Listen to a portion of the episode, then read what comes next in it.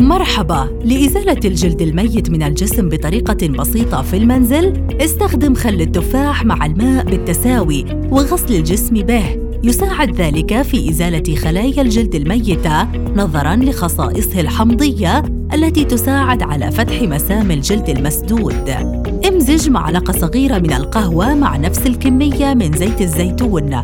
وقم بتدليك الوجه وبحركات دائرية مدة دقيقتين إلى ثلاث دقائق واتركها عشرين دقيقة ثم اغسل هذا المزيج.